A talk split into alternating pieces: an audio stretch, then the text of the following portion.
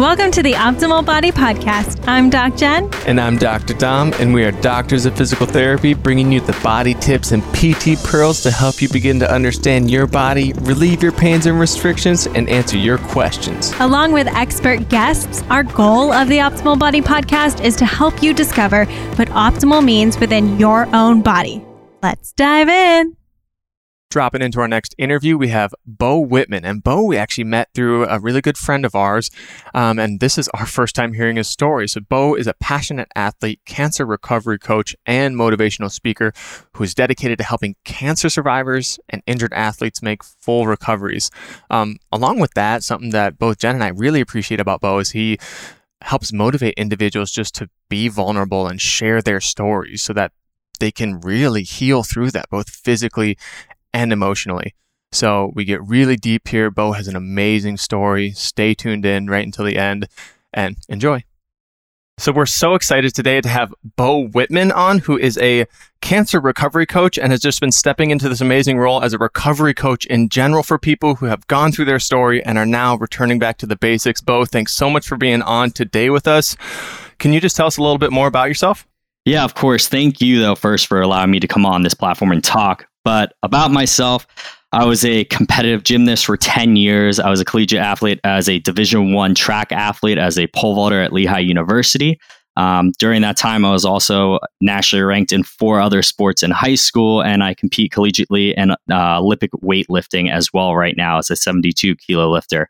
Um, talking about that whole entire thing in general, though, my expertise and foundational movement came from all my injuries that I've experienced over the past, got 10 to almost 15 years. I've recovered from six major reconstruction surgeries. Both my shoulders were done, both my wrists was were done, my knee was scoped, and then I had my left shoulder done again as well. And then this past, actually a year ago next week, I was uh, diagnosed with stage three germ cell cancer, where I had to go through four and a half rounds of heavy chemo and then I had to get uh, two major lymph node dissection surgeries. The first one, I had to get my whole chest and stomach opened up. And then I had to get my neck opened up as well. And from there, I ended up, you know, going back to the roots with every single surgery, finding myself back at that basic position of what am I going to do? Just go back to the gym and lift heavy or go back to my foundational roots like we did in gymnastics training back in the day. And I ended up going back to always that training philosophy of the basics. And over time, it's just grown into something that I love doing and I love to share when people come to when they're hurt or they're recovering as a cancer survivor. Wow. Oh my goodness. This is, I mean, even just in the first two minutes of getting started, I think your, your story is, is super powerful. Just where you've come from and what you're doing with everything now, it's super inspiring. And I just got to say, like going from gymnastics to pole vaulting, that was something I did as well because they were like, "Oh, you were a gymnast, you can go upside down," but I didn't have a good pole vaulting coach, so that didn't work out for me so well. it's great. They're like, if you could do gymnast, you can also do this. It's same. It's crazy. You'll yep. do great. Just grab a pole and go. exactly. That's what they try to say was the same thing until the Spanish teacher was trying to teach us and he had no idea what he was doing.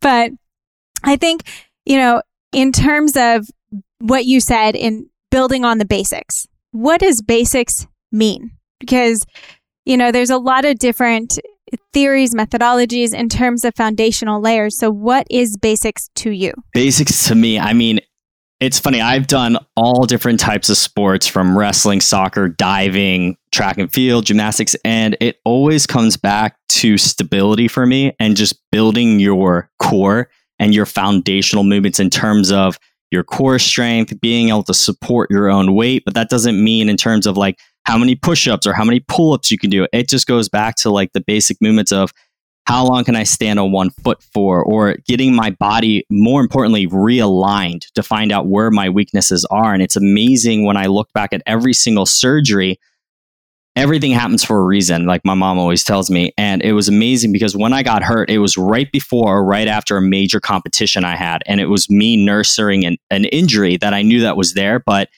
it wasn't going to get better until I took so much time off. And every single time I got hurt, I was able to take a step back meet with some people and be like, okay, this is my my hip is so out of line. How do I fix it? Because I have lower back pain. All right, well, we got to do some breathing techniques. We got to Mhm. focus on realigning your core and your glutes. And it's going back and working on that stability factor and that basic fundamental movements of being able to move without pain, I believe. I think that's so foundational and something I started to realize a lot. And I think a lot of people start to realize that throughout their journeys once they start to have injuries and once they start to have pain that start to just impede them from doing those things they want. I mean, you're competing at a high level and you're doing a lot of things at a high level. And then you start to have injury that starts to keep you from doing what you want to do. And that both physically and emotionally can really be impactful on a young athlete or a young man. And I know that that's kind of what directed me back towards the foundation. And it's funny how you guys say, "Oh, gymnasts like they say about pole vaulting, they're they'll be good at it because they can go upside down." I'm like, I kind of think that about gymnasts for everything because gymnasts are just Yep. they're just such good foundational movers in a lot of aspects and you can go upside down on your hands and gymnasts are good rock climbers and gymnasts are good at a lot of things that are pretty impressive because you control your body weight and do it so foundationally i guess my question would be with all the injuries and with the initial story you went through what where's the drive come from to keep doing it at such a high level where's the drive come from to always be wanting to train and compete for something So it comes from two places. It's shifted a lot over the past, oh God, 15 years from my surgeries and then my cancer was a completely different switch. Um, I'm one of seven. I have four older sisters, two younger brothers, so- and we are like so competitive with everything. It was like, oh, Beau's going to do soccer. Who else wants to do soccer? Mhm. Everyone did soccer. Then who was the best at the sport? It was a crazy environment to be brought up in, but my goal, like any kid, was like, okay, I started this journey as a gymnast. And when I got like four years into it, I was like, I want to be an Olympic gymnast. I want to go to like not even college. I want to compete collegiately. I want to do this no matter what. And I went to Parkettes National Training Center and it was like, if you got hurt, like you went to the locker room, you cried it off, you taped it, took some Advil and you walked back out and you like didn't tell anyone. You just went back into working out because if you shown anyone you were hurt, you could lose your spot. If you shown anyone you were hurt, you just went off to the side and just did some training exercising. You weren't really practicing your routines. You were taking off the next meet, and that next meet could have put you to nationals or that next bigger step. So I was always in that mantra of if I can do this, like every time I get back up, it's like I can be stronger. It was that whole that's I forget the song. Oh, re, uh, remember the name. I always had that on repeat on my iPod back in the day whenever I got hurt, and I played it every single day walking into the gym, just reminding myself that someone's going to remind remember my name when I leave this gym, no matter Mhm. if I'm a high level athlete or I'm just the person that just worked his butt off every day, no matter what was happening. Wow.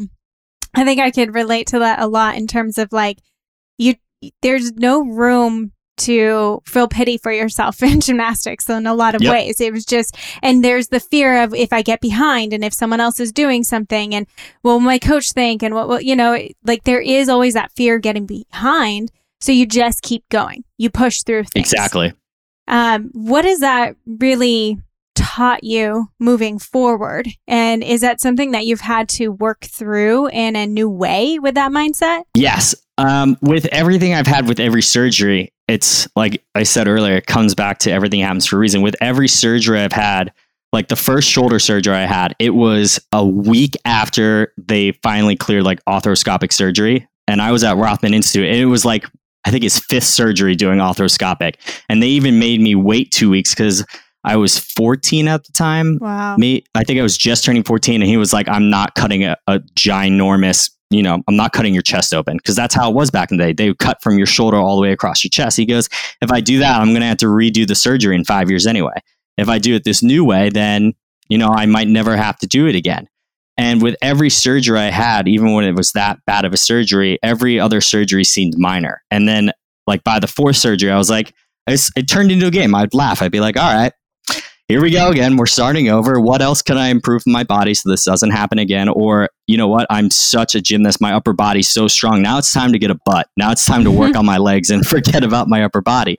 And every time I got hurt, it always reminded me I, I've already been through this and there's no difference. So then, you know, I want to dive in a little bit to a topic that just came up recently. And how it completely shifts your whole mindset. And it's something that's really unexpected. And i think in the year of 2020 we we all are kind of living in the unexpected.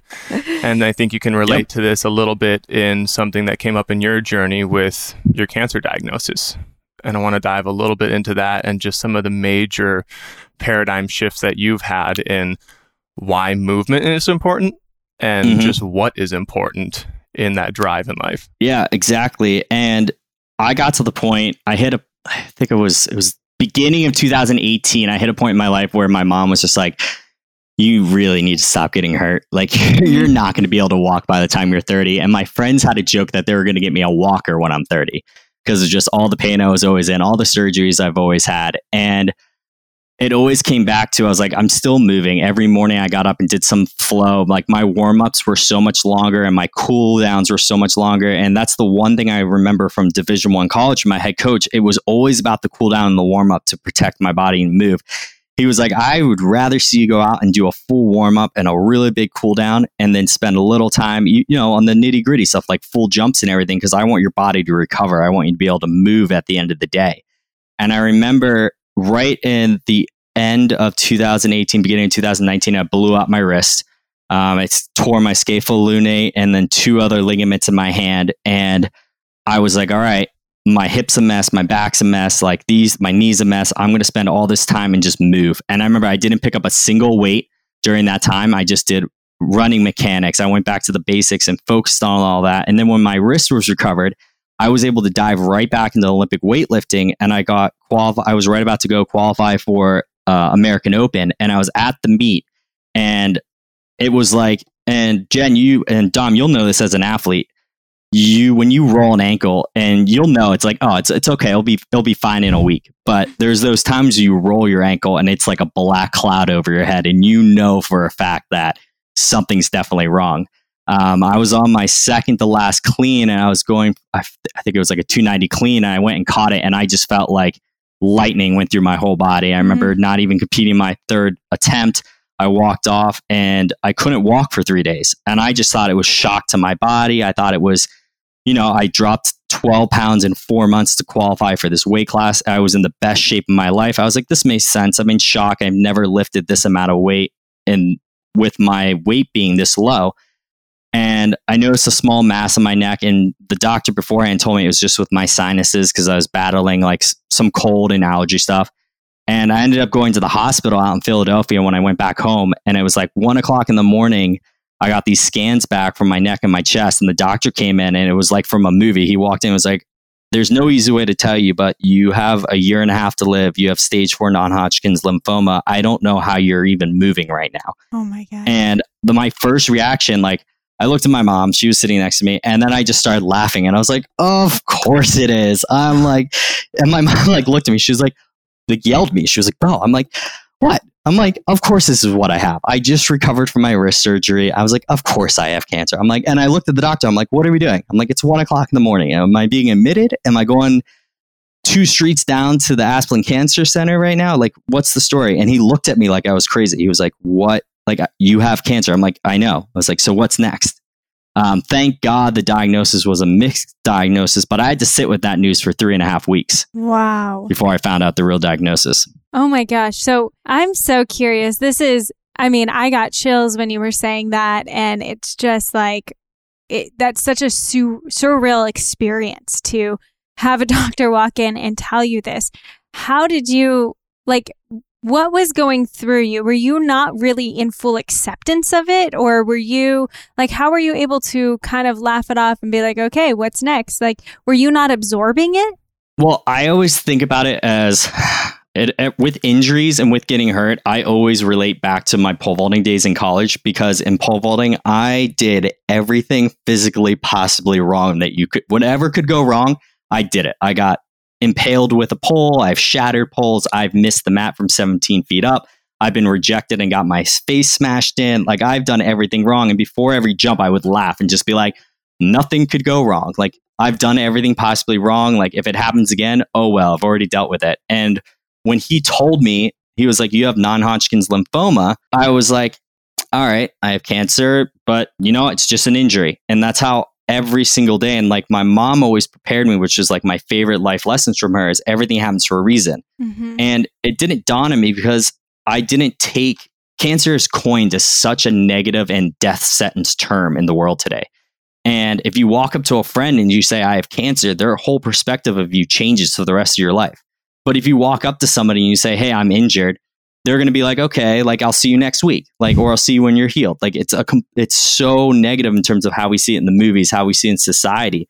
But it all went back to me as just cancer is just an injury. And that's how I was able to just laugh because it was every year, every year and a half to two years, something was going wrong. That's how it always has been for me. It's like the next injury, the next injury. And then it was this. And I kind of had a feeling because like I wasn't feeling well at all. My back was in so much pain. I thought I like, I had a burst disc or I had something. I thought something was wrong with my back. That's what I really thought because like I had so much pain there and like I was eating healthy. Like I didn't feel any other symptoms. And that's why they, the doctors were just blown away because they're like, you have no other symptoms except your back. And then when they saw the scans with all the masses in my stomach and neck, they were like, this is just not normal. Like, and the reason why you're so healthy and you're training all the time has been coping for everything.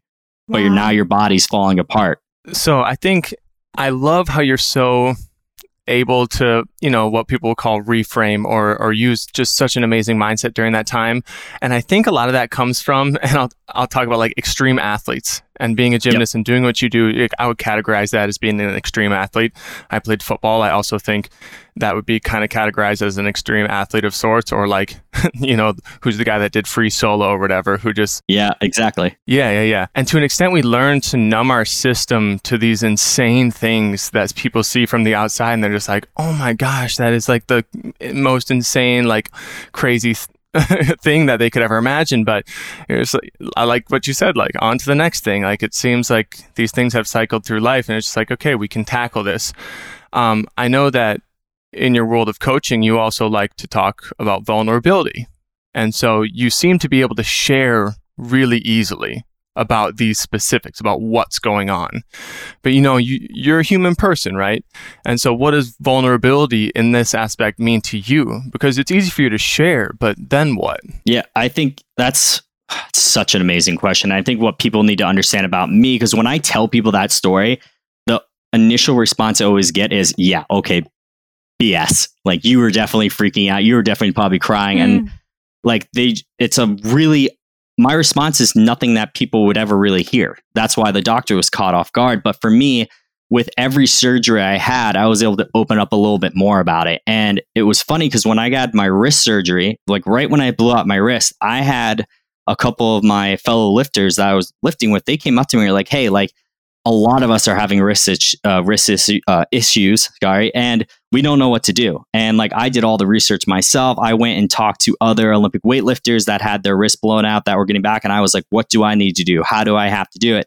And I remember opening up my Instagram being like, hey guys, this is what's going on with my wrist today. I opened up about my surgery when I had it, the embarrassing things after it, like how I was recovering from it, my first, how I was feeling every day, like after a lift, and then like why I was taking some days off. And that practice helped me open up more during this cancer vulnerability in terms of my diagnosis and everything. And when I coach people, I was a college coach at NYU for four years.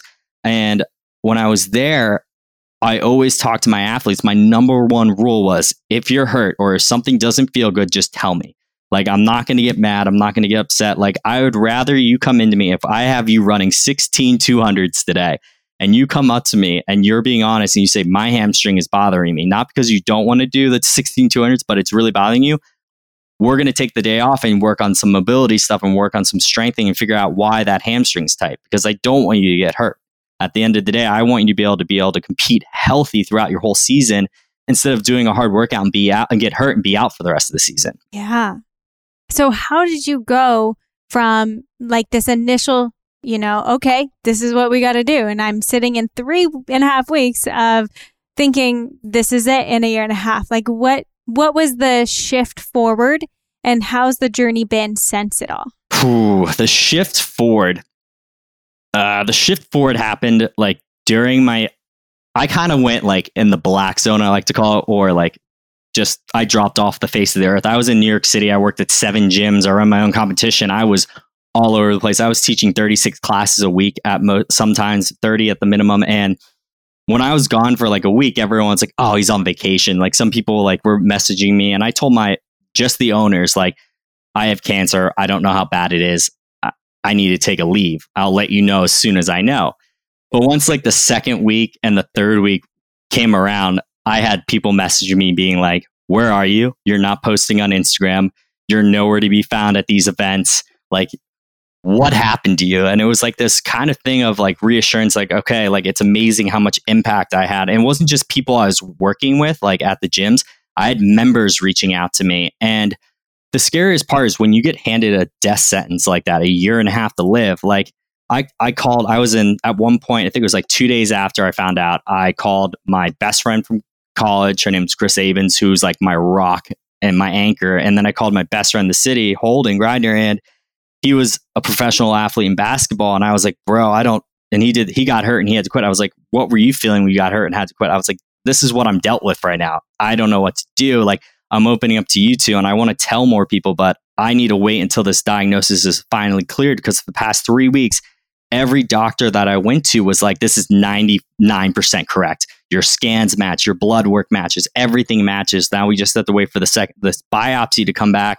which takes a week. And then thank God the biopsy came back showing that it was this really rare form of germ cell cancer that mimics non Hodgkin's lymphoma in terms of the masses and the size, the blood type, like everything. And with that, it's 100% curable, but it's an extreme chemo regimen and two major surgeries that you have to go through. And during that time, when I found out like the best news of my life, I literally went on Instagram the next day and I was like, I made it something funny because I'm always a funny, energetic person. And people always call me the 5 a.m.er because that's how I am without coffee. I was just like, Dear Cancer, I look better. Thank you. I look better with a shaved head. and like people, like, I remember commenting on, they were like, This is a joke. Like, no, this isn't real. And then people started like I started like went on my story that day and started saying, Hey guys, this is all true. This is what happened. And I just opened up about it. And within that first week, I had so not even week, it was like two days. I had so many people reaching out to me on my Instagram wanting to talk or just saying like helpful prayers or just like, can we talk about your cancer? Can we talk about this? You are the strongest person we know. You've recovered from so much, you'll be fine. And I decided like randomly, I was like, I'm gonna post about this every day. And every day I got on my story for 15 seconds and just said how I was feeling. If it doesn't matter what it was, if I was sad, mad, upset, tab- whatever it was, like I talked about it. And I had people reaching out to me being like, I needed to hear this mm-hmm. because now I can get through my journey day. Or seeing that you're having a bad day is going to remind myself that I'm having a good day and I need to make the best of it. And seeing that changed my whole perspective of what we were talking about earlier about when you're getting knocked down and get better. It wasn't that I need to get up to prove myself to be stronger. My whole perspective shifted now to I need to get better so I can help this community. The more I post about this, the more I'm upfront, the more I'm honest about this, I'm helping more and more people every single day by just being vulnerable for those 15 seconds. Wow. That is so incredibly massive, especially because you know you you talked through your sadness your anger like whatever was coming up for you and i think especially when people go through pain journeys and injury that's the one thing that i think is one of the biggest struggles is confronting it acknowledging how you're feeling and actually allowing that to work its way through exactly and it's also knowing like it doesn't have to stop you i remember my parents and my friends and the doctors were always so mad at me because I was always the person that, yeah, I got hurt. I would still work through it. I would work and coach through a sling. I would do all this stuff. And I told my doctors, I remember I, I was diagnosed in uh, late August, early September. Uh, I was going through the testing. And then October 1st was my first round of chemo.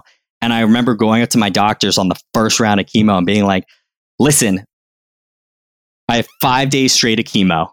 Saturday, I have a competition on the beach with 1,500 people. I'm going on stage and making a speech, and I know things aren't going to go well. I need to be there for at least an hour. And they thought I was crazy. And I was like, also, on top of that, in the next three weeks, I have two certifications I have to get, and I have two other events. I'm doing this. And they were like, let's see how your body feels. If your body feels okay, you're fine. And I was like, no, no, you don't understand. Like, I'm just going to live my life. This is just an injury. And I kept that in my motion. But at the same time, being open with myself every day, remind myself if I wasn't feeling well or if I wasn't doing well.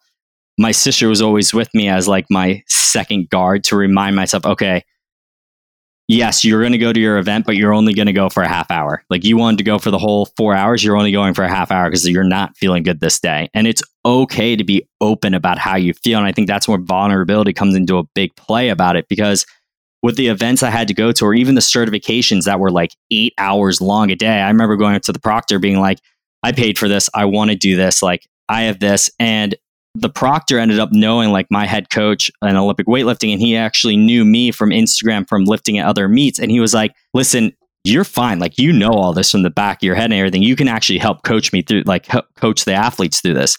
And I ended up coaching and doing that. And I ended up taking the exam, and it was easy. But being open allowed him to be like, all right, you could take a break whenever you need to. You can help me out instead of sitting and staring at a board where you're going to daze off every five seconds because of chemo brain.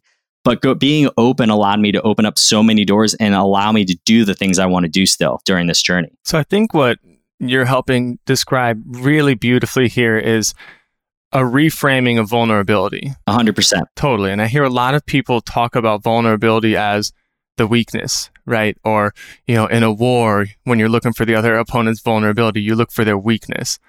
But what you're saying is when when you're just open about sharing it and not attaching that negativity to it, like you said, when you tell people you have cancer, they immediately start to feel differently about you or attach some meaning to it.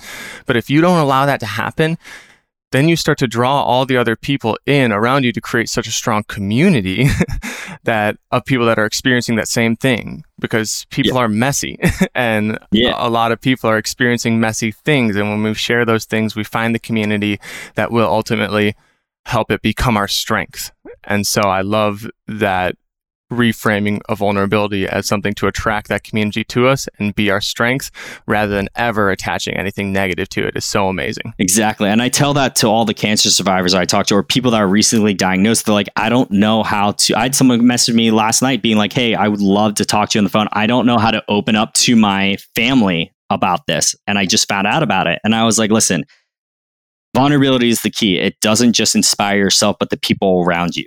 If you're able to open up yourself on a small level and build upon that, you're going to be opening up about a lot more things. But when you open up your feelings or you tell them you have cancer, they're going to be able to open up their feelings as well. And that was like the biggest struggle, the hurdle that I had to do. But once you do it, it becomes like an easy repetition. I remember when I first had it, I would cry telling my best friends, like nonstop sob. And my one good friend, Nick Pags, was like, I would love to come. you should come to an event tonight. This is like a week into my, or my first cycle. I was there and I maybe only told like people in person, like maybe five or six. So I didn't have to practice it at all. But he was like, come to this event. It's all about speaking out about your feelings, about vulnerability. I love for you to speak about vulnerability. And I thought it was like a small get together of like 10 people. Well, I walked up, there's like 250 people in this room. And I sat down, and within the first five minutes, he was like, All right, Beau, where are you? Here's the microphone. Tell everyone about vulnerability and what you're going through. And I remember right when I got the mic, I just poured my eyes out. And it was the hardest thing to do. But after that, I had two more speaking events. And every time I spoke, it got a little better. It got a little bit better and better. And at the end of sharing that, people would come up to me and be like, hey, that's amazing. I'm going to be able to tell my friends not about this, but about something I'm going through now. And it's amazing because I didn't just inspire myself to keep sharing. I'm inspiring inspiring them to tell them about other weaknesses that they have at the same time or perceived weaknesses. And i mean i think that's what yep. you know is is so important for everyone to realize we're all going through things. No matter like yes you can look at cancer and be like but i can't share because that's that's way bigger of a thing. But our own perception of whatever we're going through in life whatever pain points stressors things like the more that we hide it and we feel like we can't speak about it the bigger it grows inside. And I think that's why you're able to step out as this cancer recovery coach because you didn't allow it to to hide you. And I think that's such an incredible lesson and I hope that anyone no matter where they are in their journey in their bodies gets to really understand this. And can you just briefly touch on like where you are now, like how your recovery journey has gone? What do, like do you have cancer still? Where are you within it and what are you doing now? So, as of right now I am a cancer survivor. I'm in I'm free of it. I have there's a 5% chance it could come back, but it's most likely it would not come back. Um, and right now I'm doing I'm doing all right. I had a lot of up and downs along the way. Um, my biggest up my biggest downfall, I guess you can say, is when I had my major stomach and chest surgery. Um, I had about 200 staples going up and down, and my hardest part was learning to breathe again. I had to reteach myself to breathe, and as an athlete, we know if we're running like a couple of sprints or we're running like our breathing, we're never really in control of it at first. We we never really think about it until we get a side sticker and we're like, okay, I got to readjust my breathing. I need to remember that. And I remember when the doctor finally cleared me to do working out, I was work, walking every day and then I started jogging and I jogged. I remember I was like, I'm going to do 10 minutes a day, 20 minutes a day. And within three to four minutes, even jogging or doing any exercises, I went into this panic of shock because I couldn't breathe because I had so many panic attacks breathing panic attacks in the hospital because I couldn't remember how to breathe, how to, and I got back into those flashbacks. But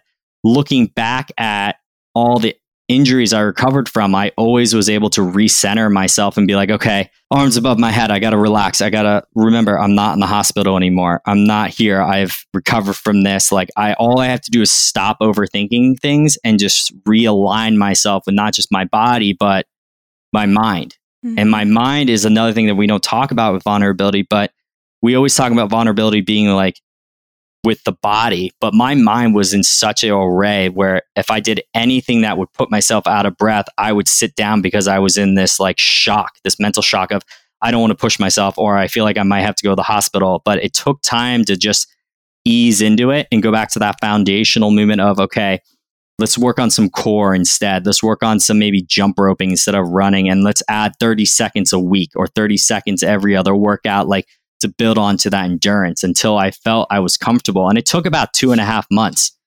until I was able to do it. Wow.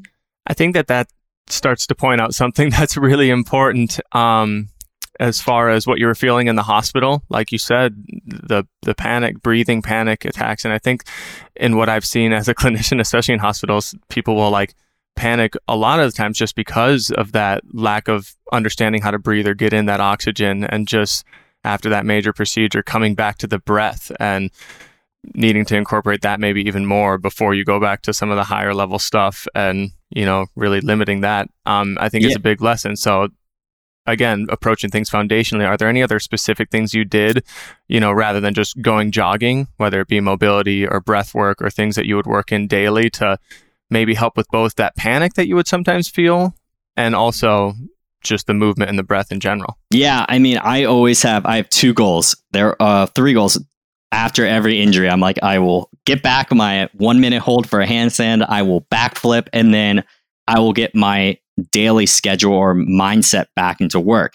And I would always go back to the fundamentals of basic handstand work with wrist mobility, core mobility, hollow holds going and like reteaching myself how to handstand. I remember the first day I was able to do a handstand and it's on my Instagram. I went up for like 10 seconds and I was like, oh, this is easy. And then by like 10 seconds in, I like face planted so hard because like my arms were just so weak. And that goes back to the breathing. I remember right after my surgery, 14 hours later, you have to get up and walk 14 laps. And it was the hardest thing I've ever had to do. I had my good friend Nick with me and my other friend Devin, uh, uh, Dev there, and he had to like, I literally had to get my arms over top of them to walk this, not because I wasn't stronger, but that my breathing couldn't keep up. And it's just being able to pace yourself and not jump the gun. And we have to remember you can use this in a mental sense too. When you want to go after something, you can't just go out and do it if it's that big of a goal. There's baby steps that lead you to that goal. And you have to remember that you can't skip those steps to get there, or it's going to impact you a lot in the future. Yes. I mean, and celebrating those little baby steps along the way. You know, we, we're yep. always looking toward, well, what's the goal? What's the five year vision? What's the thing? But it's also, it's the process and appreciating the process along the way. You know, just it, it impacts the journey that much more. Um, now, what where can people connect with you to find more about your journey? Um, learn from you, be involved in what you're continuing to be up to? Of course, uh, they can find me on my website, which is beauwhitman.com. And Beau is spelled B E A U and then W H I T M A N.com. And then my Instagram handle is beau.whitman as well. Um, right now, uh, I do Monday today. It's been a crazy day. I haven't posted about it yet, but every Monday for the past three months, I've been doing something called 15 Vulnerability, where I go on my Instagram and for 15 seconds, I talk about something vulnerable that I'm going through. Or I actually have been having, I have three episodes out right now. I started this past month of people of all different cultures, different job titles of every background that I'm bringing onto my Instagram. And we're taking 15 minutes out of the day to talk about what they think of vulnerability, how they see it in their lives, and how they face it. I've had a CrossFit game athlete. I've had a uh, big YouTuber come on. I've had a ex MMA fighter. I've had a top berries instructor come on. I have a huge singer that's coming on in two weeks that's going to be talking. And it could be about anything. And I think people need to remember with vulnerability, it's not about how you're feeling or how you're hurt. It could be as simple as, and my favorite example is I always tell people, what do you want to learn right now in quarantine? And people are like, for example, someone's like, I want to go to Peru, but I know I can't till after, and I don't, I don't know what to do right now because of that. I'm like, go on your Instagram, Sue's been to Peru, and talk to them. Mm. You're being vulnerable by opening up about, hey, I'm asking for a friend has anyone been to Peru and can you give me advice on going? And then you're also encouraging them to be vulnerable by opening up to their stories about everything, which is amazing. Uh, programs wise, I have a Handstand Foundation 30 day course uh, that's on my website that starts the first of every month and it actually starts next week. And then I also have Rebuilt to Inspire, which is my cancer survivor program. It's a 60 day program to take you from stranded to strong. I think that's absolutely incredible and a great place to end all the info. Go check out Beau um, as somebody and a guy who's trying to be more vulnerable myself. And actually, an episode that's probably out already, uh, where I share something pretty vulnerable. It, it, freaks the system out a little bit, but it's so powerful in the ways that it strengthens your ability to approach those things in the future and to continue to do those things. So I know we're going to have to have you on again. Thanks for sharing everything, and we will chat with you soon. Sounds good. Thank you so much for having me. And there we have it, yet another amazing guest on the Optimal Body podcast. So now what we ask of you, if you loved any bit of that or resonated with it, go share it out, share it with a friend, share it on your social media, because you know there are more people out there that would resonate with it just the same. Also, subscribe, rate, review on your favorite podcast app so we know what you want to learn or other guests that you think we should bring on for you in the future.